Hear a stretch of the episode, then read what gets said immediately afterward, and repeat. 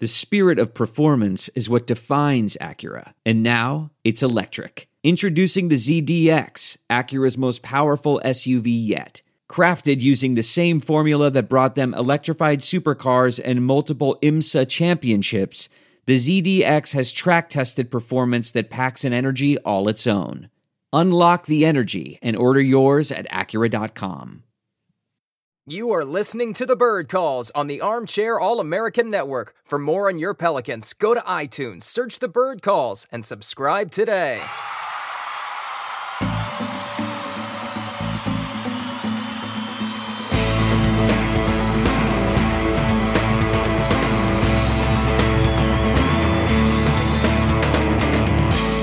Pels fans? Welcome to another episode of the Bird Calls podcast. Let's see if we still got this. I'm your host, contributor to thebirdwrites.com, Preston Ellis.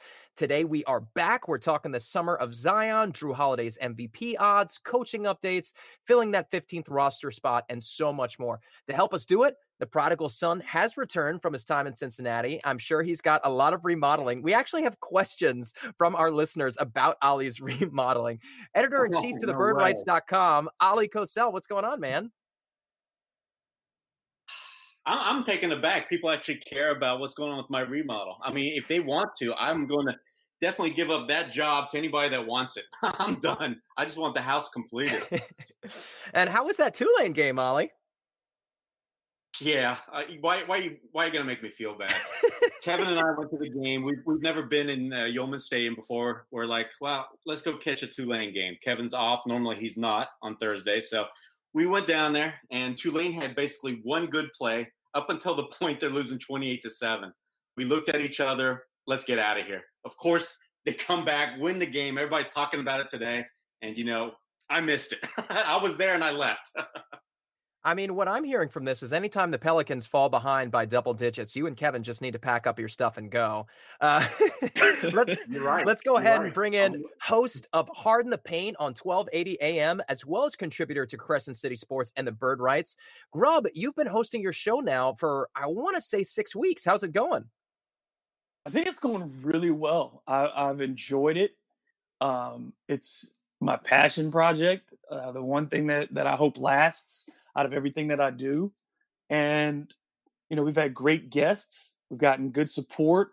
I think people are starting to find us, and that's always the biggest thing in in the early going is making sure people know where you are. And so, start investing a little bit more in some advertising and keep getting the word out. But the best thing I think will be once we get to basketball season, because I don't think there's anybody locally who's going to devote more time and more energy and more love, quite frankly, to uh, local basketball than I will.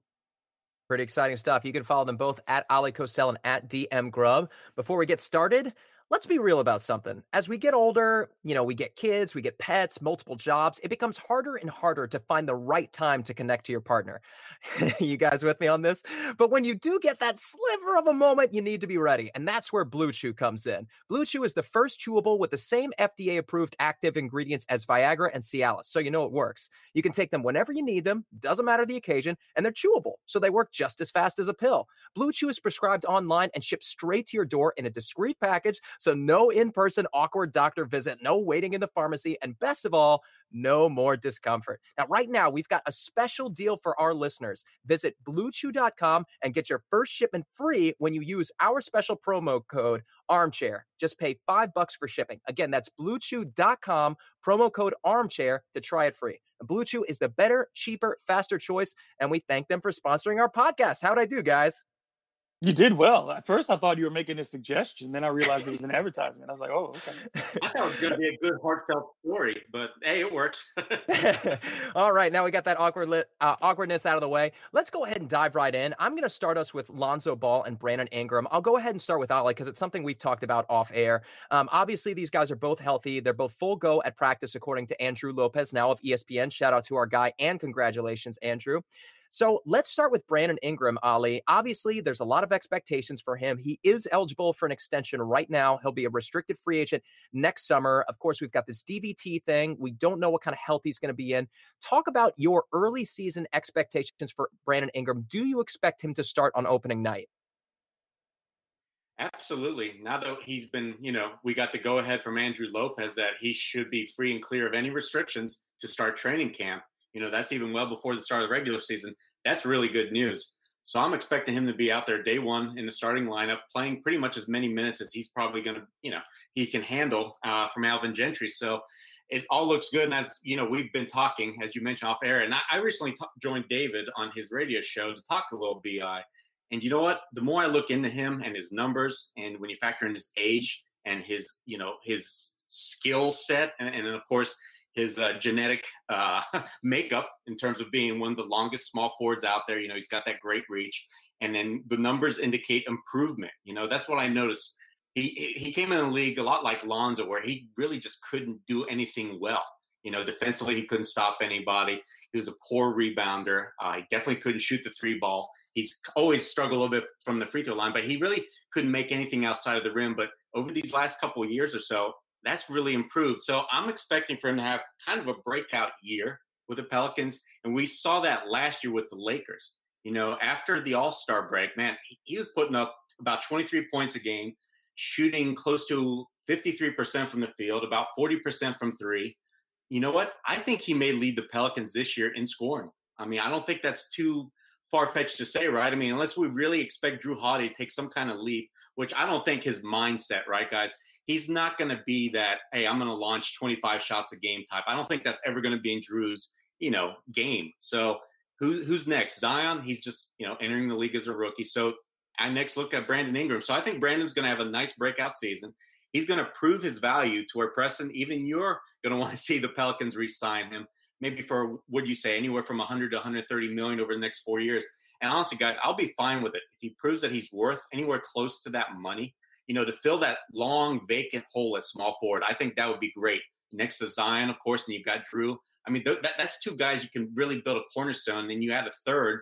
I, I like it. So let's just see what he does in the first few months. But I think he's honestly going to get off to a good, strong start.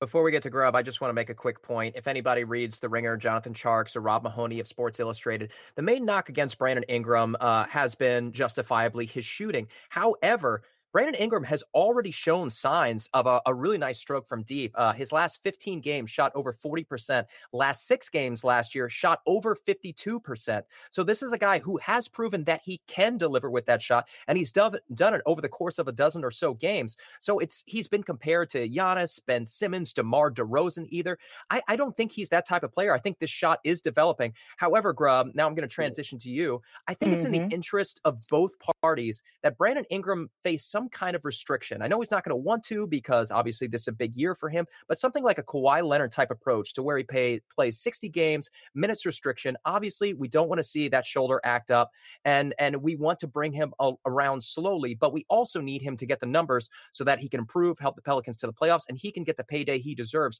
What do you think about some kind of minute or game restriction for Brandon Ingram? I think that's something that the medical staff will certainly be trying to determine for a few of these guys. I mean, you, you know, uh, whether it's Brandon Ingram or Lonzo Ball or um, you know, even when you're looking at the guy, some of the guys on the bench. I mean, you just Josh Hart, who had some injuries to deal with. I think they're going to be early on. You're going to see um, some maybe some minute management for those kinds of guys.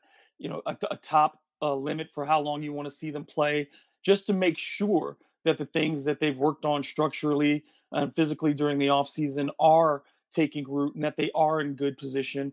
So uh, yeah, I, I, wouldn't be surprised if, if there's some type of restriction um, on uh, Brandon Ingram, if not more players. Uh, let's let's follow this up with Grubb because that was a quick one. Uh, something that Ali and I discussed. Uh, obviously, he's eligible for a four-year, one hundred and thirty million dollar extension, and that kind of locks up the Pelicans' foreseeable future with Jrue Holiday on the books. Lonzo Ball's going to need a decision pretty soon. I think they're already on the books next year for eighty-one million with JJ Redick included. Uh, they have the opportunity right now, Grubb, if they wanted to, they could, you know, propose four years, 80 million, something that uh, makes sense to both teams because obviously he wants to protect his health, but he also can earn an additional 50 million if he just plays out the season pretty closely to the way that he did last year. I think last year he averaged somewhere around 18, 7, and 5. Uh, I'm I'm just uh, guesstimating those. So, Grubb, what would you do right now? Would you make him an offer or would you just let the season play out? I don't think David Griffin wants to negotiate against himself in the beginning. I think he I, obviously I believe that Brandon Ingram is certainly part of the Pelicans' long-term plans today. But you want to see fit, and I wouldn't make an offer at this point until you know a that Brandon really wants to be here, and and and b that he's going to fulfill the role that you expect out of him. So if it does end up costing you more, but you're much more certain at the end of this season about what he is, then I think that deal can be worked out. If there if you don't find that he's the, the right fit for this team, you haven't signed him to a prohibitive deal and you can still move him at the trade deadline. So I, I wouldn't be in a rush if I'm the Pelicans to get him signed before the season's done. I really want to see you have so many guys you want to evaluate, and you can't do that in a vacuum. You need to see how they all play together before I'd single anybody out for an extension at this point. All right, Ali, we'll transition back to Lonzo Ball a bit later. We've got a lot of point guard questions, so we'll just uh, lump those two into each other. Ali, we've had some head coaching changes. Obviously, Kevin Hanson has gone up to Minnesota, but we brought back our friend uh, Jamelle McMillan and uh, as well as Jeff Bzdelik. Talk a little bit about these additions. Do you think the Pelicans have improved with these two positions? Is it something we just need to wait and see on? Uh, obviously, we're very close with Dan Erman. What What is your thoughts on this transition? Yeah, that's a good question. Um, my immediate thoughts are I think they did improve. I mean, of course, we have to see how everything plays out, how the players take to uh, both of these coaches, right? Uh, a lot of them, this is going to be the first time they actually work with Jamelle McMillan, who, as you know, as a lot of you guys in Pelicans land know, he, he's really uh, very socially active. You know, he, he'll respond to you on Twitter. He's also on Instagram. And during games, as David Grubb knows, uh, he's very open to talking to you really before every game. If he's just got a few minutes when he's waiting before or in between working out the players, getting them ready for the game. So he's a great guy. He's incredibly knowledgeable for being 30 years of age. I think he's just 30. Uh, it's amazing what this guy already knows, possesses, and you know his record kind of speaks for himself. Where he, all the guards, everybody, seemingly every player he ever worked with in the past, has shown some kind of improvement that following season. You know, I think his last couple of years, he spent a lot of time with the guards. So we saw kind of the growth in Jrue Holiday's game, E'Twaun Moore's game. You know, he was able to, I think, really help Rajon Rondo get acclimated here because, as everybody remembers, he had a couple first rough months where he was, you know, even yanked from the starting lineup. Uh, but of, of, course, the Pelicans that year got in the playoffs mainly because Rondo finished the season strong, as did the rest of the team. So I love what Jamelle McMillan brings. You know, he's got that great eye for development. And these guys really listen to him. I think that's all that matters really in coaching today. You know, you just want guys to listen to you, to pay attention to you. Because as David and I have learned, you know, coaches can drop a whole bunch of stuff and they can be as smart, smarter than really anybody else in the room. But if the players won't listen to you, then none of that even matters. So I think Jamelle's one of those guys that he can get through the players. And I think that's the biggest key. Uh, as for Jeff Bzdelik, yeah, he's a fresh face. Not sure what we can expect out of him um, except for the fact that you know he's got a really good record. I know David may argue with me a little bit, but honestly, in the NBA, he's he's gotten he's proven it with his results. You know, with the Denver Nuggets, he got him in the playoffs when they had struggled as a franchise to do that. Uh, that was the only time he was a head coach in the NBA, but he's really had most success recently where he's been the defensive league coordinator for teams, both for the Memphis Grizzlies and the Houston Rockets. So you know, the word is he's one of the best. You know, when you've got guys like Pat Riley, others like that in your corner, then that really does say something. So I'm expecting for him to be able to put something forth that's going to work with Alvin Gentry's system. Because as we noticed, right, when Alvin goes really fast, the defense seemed to have issues, you know, under Darren Erman, whether it was his fault or not, right? But let's see if Jeff Bzdelik is able to unlock, you know, what's going to be should be a great defensive unit. When you've got Favors, you've got Holiday already and uh, you you think Brandon Ingram's going to be a defender. You think Zion's going to be a great defender. So it's going to be real interesting to follow. All right, Grubb, let's follow up on that. Obviously, Ali mentioned uh, the success that Jeff Bzdelik has had. One question I wanted to bring up with you, uh, dating back to last offseason, Jeff Bzdelik actually retired. And Mike D'Antoni, about a month uh, into the season, the Rockets obviously struggled out of the gate. They negotiated his return. I want to say it was late November, early December. Uh, what does it say to you that this coach – retired a year ago. And now not only is he continuing his career, but he's moving over to New Orleans. Um, I think there was some issues with his retirement last year with the Rockets. I don't think it was just a pure desire to to leave the game. He's he's he's a relatively young man, uh, so there's plenty of basketball ahead for him. I think that there were some um, issues behind the scenes that resulted in him moving on because when he came back, clearly he made an impact on the Rockets my issues with him go back are just purely on on Wake Forest, and and he coached at my alma mater, and he did a terrible job there. But yes, his defensive record uh, in the NBA has been outstanding, and I think what he brings to the table um, is is a clear concept, and he is willing to adapt to the players that he has to perform defensively. Because that Rockets group was is not an easy group to get to play team defense, especially when you consider the dramatic difference from the team the year before to what they had last year as far as their lineup is particularly on the wings. So um, for him to be able to adjust and make them better two seasons in a row, um, I think speaks highly to his abilities.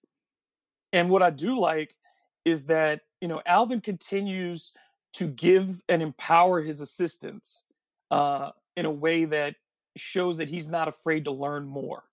He has his philosophy, but you see both um, you know Finch and and Bzdelik are associate head coaches, and so they've been given authority more than just hey you cover offense and you cover defense. There's a level of responsibility and trust that he has in bringing these guys on, and of course with Jamelle bringing him back as as, as well. And I really like that about the Pelicans staff is that there seems to be um, this this focus on getting on one accord and having people who believe not only in the overall mission of the, the organization, but who understand Alvin's vision and what he wants to implement. All right, let's go ahead and transition over to Takoya George's question. He says, Who will take Miller's space in the rotation after the Achilles tear? Now, Ali, I know that most of us uh, at the Bird Writes at least, agree that Darius Miller probably really wasn't going to play uh, that much this year to begin with. We think that his salary, uh, the reason that he was paid so much, uh, was probably to be utilized in a trade later down the line. And because the second year is a team option, that that trade is is still possible. Um, a team acquiring Darius Miller is probably going to be okay with just taking the salary dump. That's probably going to be the reason for the execution. Uh, last year, he was just above league average in three point shooting. So he's not even that sharpshooting ace that we all thought of him as, at least not last year. But this uh, creates a bit of a round robin, specifically at the three and the four position. The Pelicans were already pretty thin at the four. They've got Zion, they've got Nicolò Melli. Obviously, they want to try Melli and Zion in some four five lineups. So now this kind of moves guys like E'Twaun Moore and Josh Hart to the three position and moves Kenrich Williams to the four position as a as a third uh, rotating three four type guy. Is this the way that you think these minutes are going to be distributed, Ali? How do you think this changes things, if at all?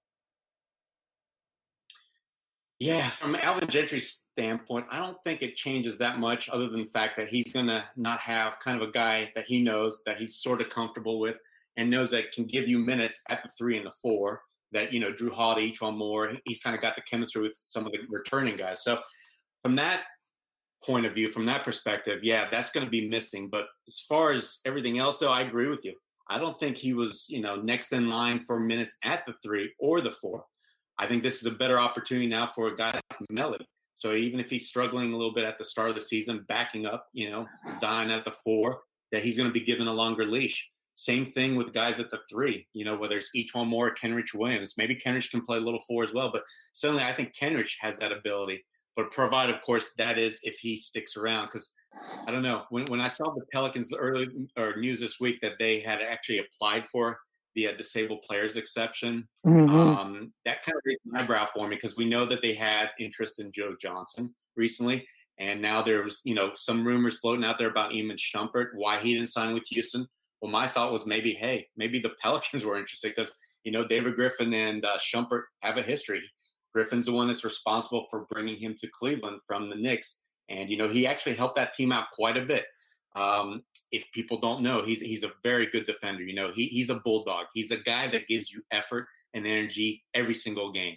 And you got to think that's kind of the mentality that Griffin's trying to build here around Jrue Holiday, who of course exudes the same kind of characteristics. So I can see the fit there. But if it's not him, then maybe they do have their eye on somebody else. So therefore, you know, Kenrich might, you know, I hate to say it, but maybe his uh, spot in this with this roster may be a little bit in jeopardy. So he's going to have to prove himself because suddenly there's not going to be, hey, take your time, Kenrich, developing because Darius Miller's ahead of you. So it's an interesting little sequence. Kind of, it's it's not going to affect, I think, the team. You know, of course, from a standpoint of wins and losses, but in terms of if injuries crop up, if suddenly guys ahead of other guys aren't able to play, then of course the onus is on those backups. And you know, with Darius not there now, what who does Alvin turn to? So yeah, I agree. There's a little bit you know, of a story to follow there, but I don't think it's going to be much, you know, especially if no injury strikes, because this is a deep, deep team, guys.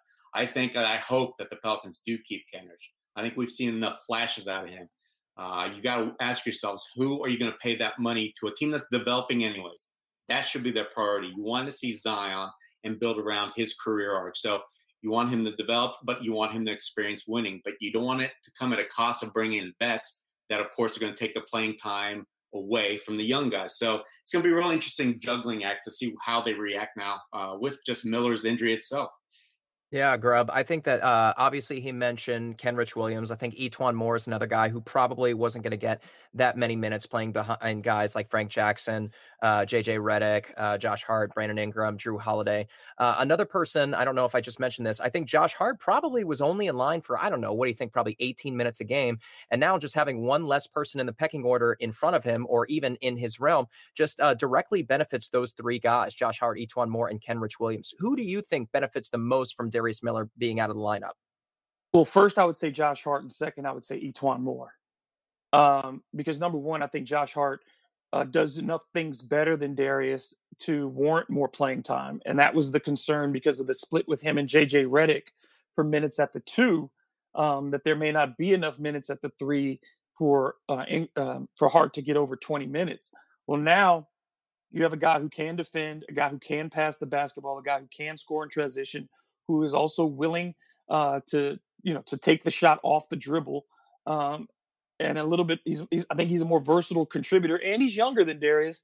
So I really like what Hart is going to be able to bring and get a few more minutes. And then for E'Twaun, again, those minutes that he wasn't going to get at the two are still available for him now at the three instead of ceding some of those to Darius. And you get to keep his shooting on the floor um, in those opportunities when the Pelicans play small. So I think they benefit the most. It's still going to be difficult for Kenrich unless he can show that he can score a little bit more effectively this season. Um, he did look better at times in the summer league than he did. He's shown some development. I think his body has developed some too. But I think that that's going to be the one thing for him is he's going to get minutes, but because of the depth, I don't think you want to play him at small ball four all the time. You'd rather, if I'm going to play small ball four, I'd rather put Ingram at that spot than I would um, Kenrich because of that length. And then uh, and his offensive ability. So uh, Kenrich is still stuck in that three spot as far as I'm concerned, and I think he uh, doesn't gain too much out of it. But for E'Twaun and for Hart, I think there are a few more minutes each game that they get to take. All right, I'm going to answer play Zion at SG uh, question real quick. He says, "Do one of the bigs get cut before the season starts due to there not being enough minutes to go around?" I don't think so. Obviously, Derrick Favors and Jaxson Hayes are locks. Uh, Jaxson Hayes is probably going to spend a lot of the season watching. Uh, Jahlil Okafor is going to have a great opportunity to back up Derrick Favors if he can earn minutes over Nicolo Melli at the five.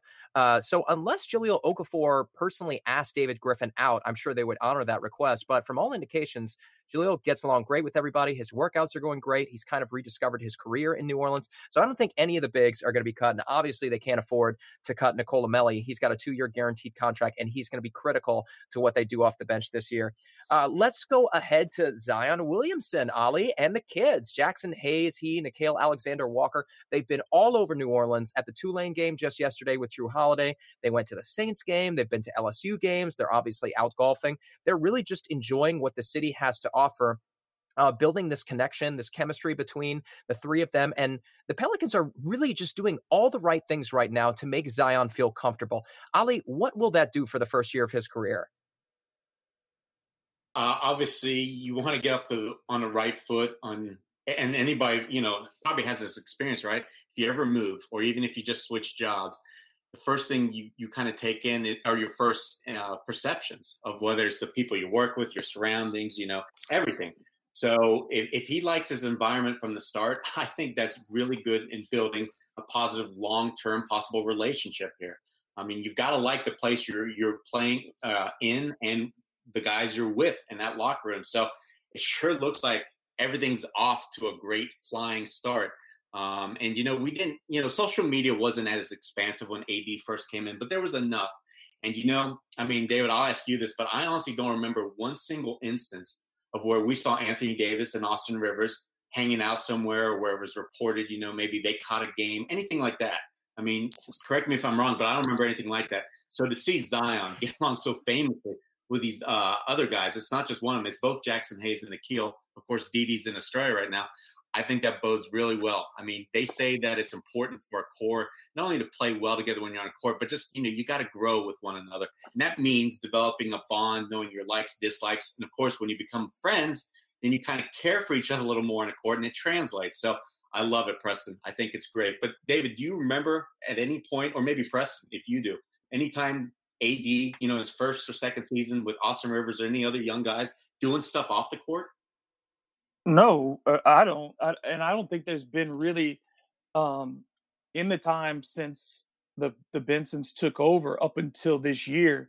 There was never really, and we've talked about this plenty of times. No real integration of the players into uh, the community, and I think certainly there's been a concerted effort by Pelicans PR and management to make sure that these guys are seen. They're trying to brand their product, but at the same time, going back to summer league, we've seen genuine affection uh, for each other between this uh, this rookie class, and that's something you can't fake. That's something you can't manufacture, and it's very important when you see young guys come in. And I think that's part of the reason that um, the Lakers guys kind of ha- have assimilated pretty well because they've had each other to lean on as well. And they, you know, Hart and and Lonzo came in at the same time, so they have been through their experiences. And Brandon's only a year ahead of them, so I think that those bonding uh, moments have been really important to this team.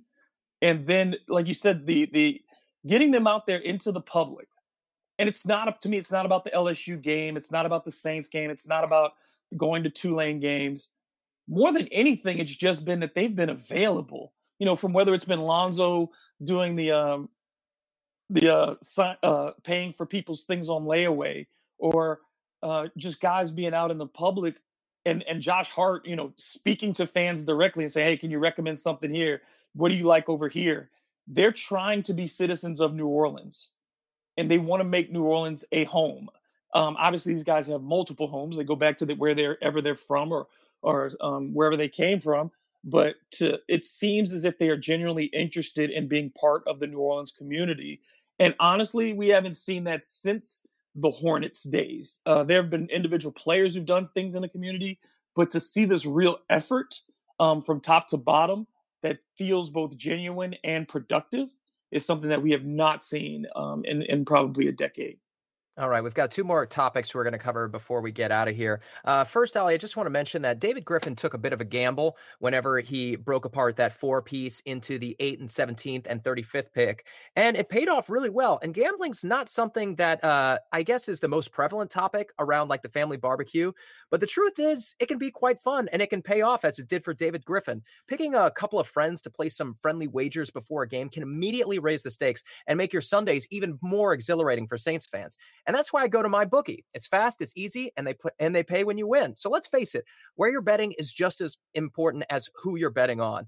Uh, so if you're a football fan, you can bet after kickoff. Um, if it looks like your bet is fading, no worries, just take the other side. Now is the best time to join because my bookie will double your first deposit. Use promo code CHAIR to activate the offer. That's promo code CHAIR. Visit mybookie.ag today. You play, you win, you get paid.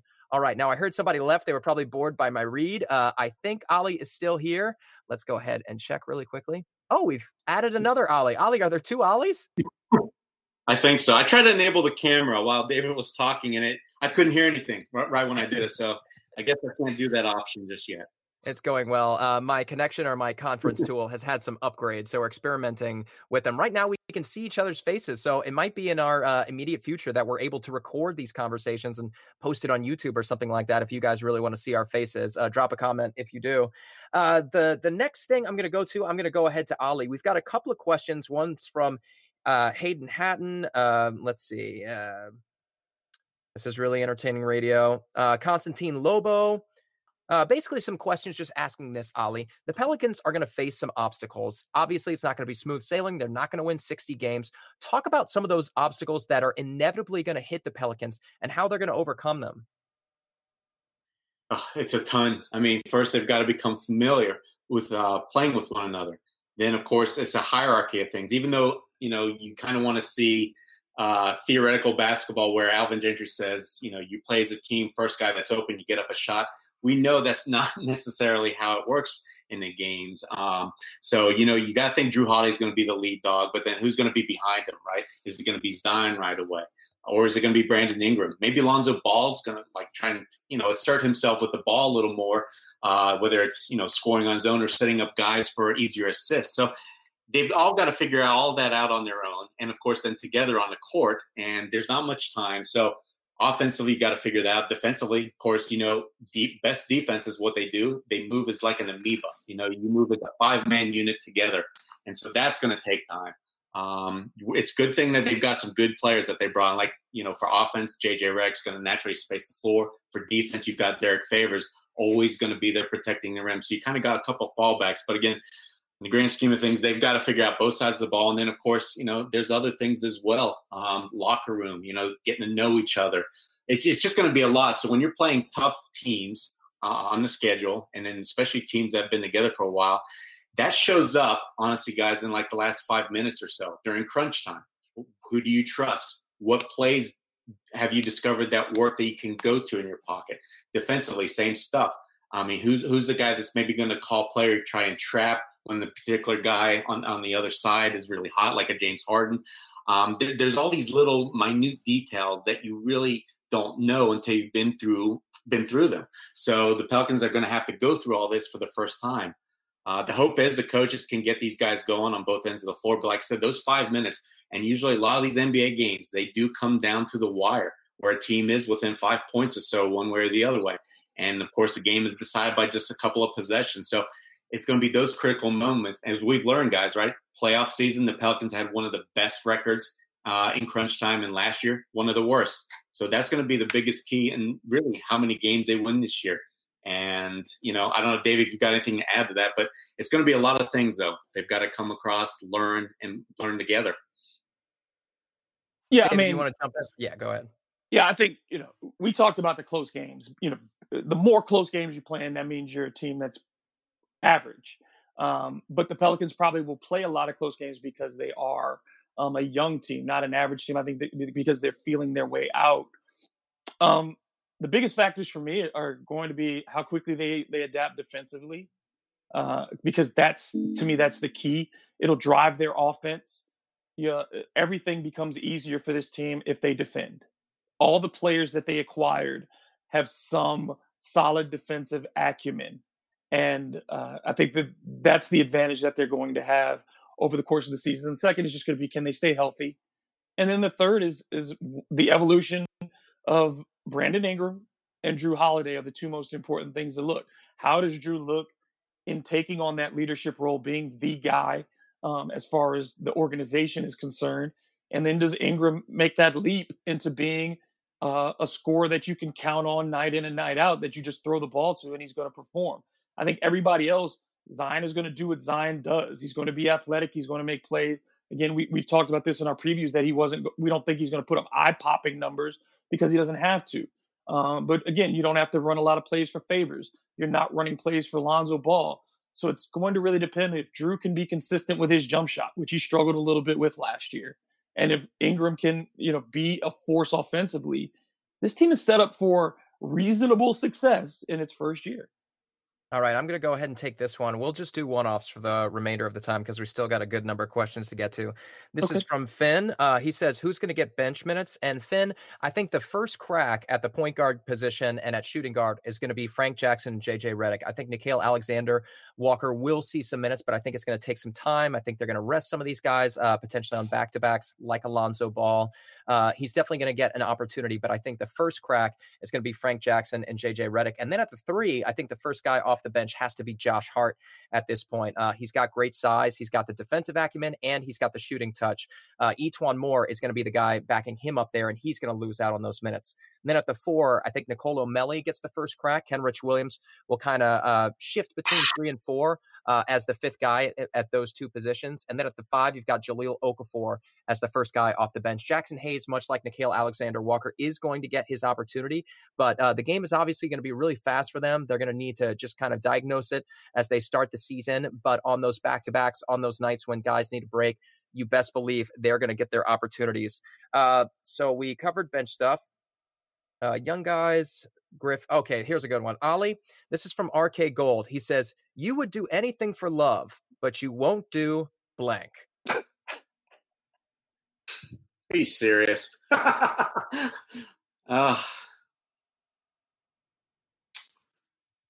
Dave, if you've got one, please go. or, are we or talking Preston. About, like, what kind of love are we talking about? I, right, I, that's what I'm trying to figure out. You got to help me out. Because there's a lot of different kinds of love. I would say my answer would be cat food. Uh, I just don't like the smell of it. Kind of freaks me out. So I would you do anything eat... for love, but I would not do cat food. Wait, you would do anything for love, and the thing that that is the line for you is eating cat food. Well, I think this smelling is, it. I think this is the Michael Bolton song. I would. No, it's meatloaf. Meatloaf. meatloaf. Oh my god, uh, I'm so ashamed meatloaf, of myself. Yeah, come on. um, I'm getting older. My wife is my memory bank at this point. I can't remember. I'm older myself. than both of you. Are you older than Ollie? I think so. Ollie's pretty old. Age. We are born in the same year. Yeah, okay. Ollie's Ollie's pretty up there. I not the same. He's got that silver that silver fox hair going. Um, oh, that's but another I, thing. Go ahead. No, no, no. Go ahead. I, I was going to crack a joke. Never mind. okay, we missed it. All right, so we covered that. Thank you, RK Gold. Uh, we love fun questions. This is from Ethan, and I love this question. Uh, I'm I'm going to pass it to Ali though. Ceiling slash floor for Frank Jackson this year. Great question. I was just thinking about. We got to talk about Frank. I'll be honest. I know that the Pelicans are high on him, and even this new front office that's kind of come in, all the new guys that have replaced who was here before during the Dell Demps era. Everybody sees the talent in Frank, and in practices and kind of uh, outside of games, he he's really sparkles like a diamond from everything I've been told, uh, including this summer. But it hasn't translated the court. So that's that's like I said, perfect question. How much of it translates? Really going to really uh, basically give Frank's ceiling and the floor because right now, you know, I think you got to look at it. Both ends are possible where he's got a really low floor, which means he may be in the NBA just for another couple years, or you know, if everything does work out, his ceiling. I mean, it could be, I think, as high as the best six man in the league because he can honestly, when he catches on fire, uh, and and his aggressive mentality is there, and he the ball's going in the hoop for him from long range. He's a machine. Uh, there's few that can keep up with him, both in terms of speed and athleticism, and his mentality. His, like I said, he, he's got the tenacity that is almost Jrue-like at times. So he's got all the tools, but he hasn't, like I said, hasn't come into the games all that often. Now, of course, we did notice he had a really good April, uh, or was it a March? Actually, excuse me, he had a great March before he was shut down for the year. So can he use that as a springboard? Maybe he worked on some things this offseason that'll help him. That would be great news. Because like I said, the Pelicans are high on him. But, you know, until he proves it on the court, yeah, he's always going to be for me as a high ceiling, very low floor guy. And it's going to be hard to find a really good spot. I think a lot of people can agree on. Yeah, we've talked to a lot of people about this. I talked to Greivis Vasquez. We talked to Coach Mike Guevara uh, on the podcast, and everybody seems to agree that Frank Jackson has all the tools. Everybody knows he can do it. It's all between the ears for him right now, and we've seen that evidence on the court. He comes out a bit too fast, like uh, I don't know, almost like he's ice skating. He's moving too fast. He's over pursuing, and as soon as he calms down and becomes comfortable, uh, he just becomes a lightning rod. But it's all about just finding that comfort on the floor for him. Uh, this is from Crescent City Connect. Zion's going to be great, right? Of course, he's going to be great this year we're just going to track his athleticism. I think there's there's a lot of tools in his game that are going to need refining. Uh, he's going to be very raw this year. This is just my personal opinion, but his outstanding athleticism, his uh, diligence on the court, he is going to make plays and he's going to be exciting. But I also think he's going to make a lot of uh, mistakes. Just be patient with him this year. Don't expect too much. We are going to get that all star level player, but I think it's going to take time for him. And refining that shot is going to be the first step of that let's go ahead and close out on this. Thank you for your question, Taheda. Um, this is from Samuel Kushner, David. And we've got another one from. That sounds like Yes- an alias. I know. Giuseppe Crociata. uh, basically, they're just dealing with the point guard questions. And it's some of the stuff we've been talking about. This is your chance to expand a bit more on Lonzo Ball. Obviously, there's guys like Josh Hart who can man the position, Nickeil Alexander Walker, Frank Jackson, Lonzo Ball. Talk about the point guard position how do you think they are at the starter position with Lonzo Ball right now? Your expectations for him, and how well suited do you think they are behind him? I think behind him is is the big question. I'm not really worried about Lonzo this year. Um, if he's healthy, I think he gives, you know, everything is set up for him to succeed if he's healthy. This offense is perfect for him. Uh, the defensive situation is perfect for him. He will not be on an island defensively, having to cover for everyone, having Jrue alongside him, having Favors as a rim protector, having Zion be able to to you know help him uh, in switches and things like that. So I think you know if if Lonzo's healthy and he, he gives you uh, uh, to me a perfect Lonzo stat line for this season would be like 14 points, um, you know, eight assists and five rebounds, a couple of steals, and you know, and and around that level. If he's doing that, I'm good. But the problem does become at backup. Obviously, I think Jrue will get some minutes at point guard as as he does, but the rest of the guys are more combo guards. The good thing is that the offense itself does not rely on a traditional point guard, but at the same time, you have to have somebody who can create opportunities by going downhill with the basketball. That's not Josh Hart's um, primary skill. I don't think that that's you know E'Twaun Moore's primary primary skill. We know that, that isn't JJ Redick's primary skill. Uh, Nickeil Alexander Walker is the guy best suited to play the backup point guard because again, Frank Jackson, he's a he's much more of a scorer than he is a, a lead guard. Uh, so Nickeil is the, the most suited to play that role behind Jrue and Lonzo. But I, I just don't think he'll get those minutes early because again, point guard is the hardest position I think in the NBA to transition to. Um, this will be done by committee, and we've talked a lot about Brandon Ingram getting the ball and and having ball handling duties and creating duties um, in, with the second unit. So I think the Pelicans will try to find ways like that to generate offense. Um, but there isn't really a traditional backup point guard here for this team. All right, great stuff, you guys. It's So nice to hear. Real quick. Go yeah. ahead, Ollie. All right, I just really wanted to add that I am a little concerned with Lonzo, uh, how he's going to first of all it, offense develop, you know. But I don't need to go into depth. Everybody knows about that. What I think is going to be interesting is end of game situations. I truly envision Jrue Holiday taking over at point guard because the game slows down. You know, you're not going to be running really quickly, and of course, alongside of him, you need some three point shooting. So it'd be Holiday, Redick. I think Ingram, Zion, and Favors are going to be finishing the games out. So how does Lonzo handle that? Of course, I could be wrong, but I'm just foreseeing that with Lonzo, he seems to just have more uh, issues that he brings to the game. Like I said, he's a zero on offense. He's proven to be nothing more than honestly a playmaker for others, and that just doesn't cut it in the end of the game. So, David, to your point, I agree that he, he, you know, the ball's in his court in terms of where he's going to be able to lead this offense. There's a lot of positives, but you know, there's going to be the few rough spots. I'm curious to see how he handles all that. I think he can be on the floor at the end of games because of the fact that he his passing is not always determined by the dribble, and his defensive ability can keep him on the floor. It, it, I think it's going to be situational. We talked about this months ago. Is that we feel like mm-hmm. this lineup will, especially early on, will be defined a lot by situations. I don't think there is a defined closing unit because I don't think there, there will. I think that there will be nights when Zion is not on the floor as part of the closing unit just because I think they're going to look at him and say, hey, You've been taking a few too many risks defensively tonight. Or if his free throw stroke is also off that night, things like that. And, and, and that happens with rookies. So, you know, I don't I don't see over the first and like we talk about how difficult that first 20 game stretch is, you're gonna see, I think you'll see a number of different closing lineups. You guys, I got a text from Ali Kosel six minutes ago that said, How much longer are we going to go? I got to run soon. And then he follows up on David's question. Uh, you guys, we got to wrap it up. Called you out. Uh, of course, you can follow him at, terrible. at David at DM Grubb. Uh, David, go ahead and tell our listeners where they can hear your show. Uh, Sports 1280 from 8 to 10 a.m. and also on the iHeartRadio app.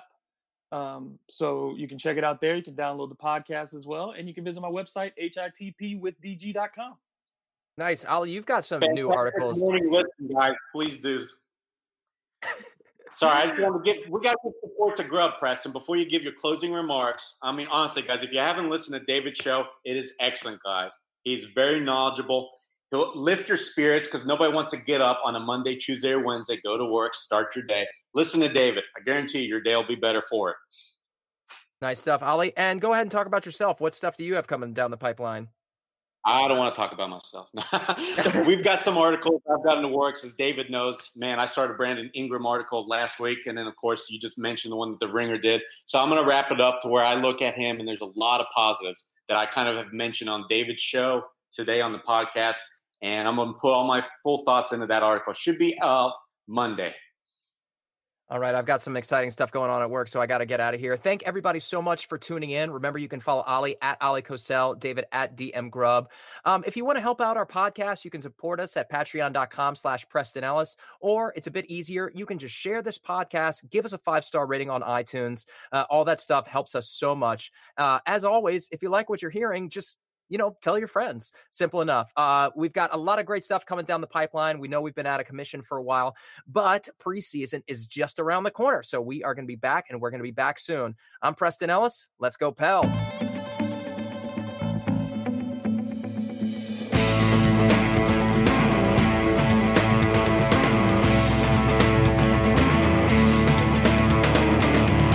You for listening to the Bird Calls on the Armchair All American Network. If you like what you're hearing, please take a moment to rate us on iTunes, retweet, share with your friends, and most importantly, subscribe today.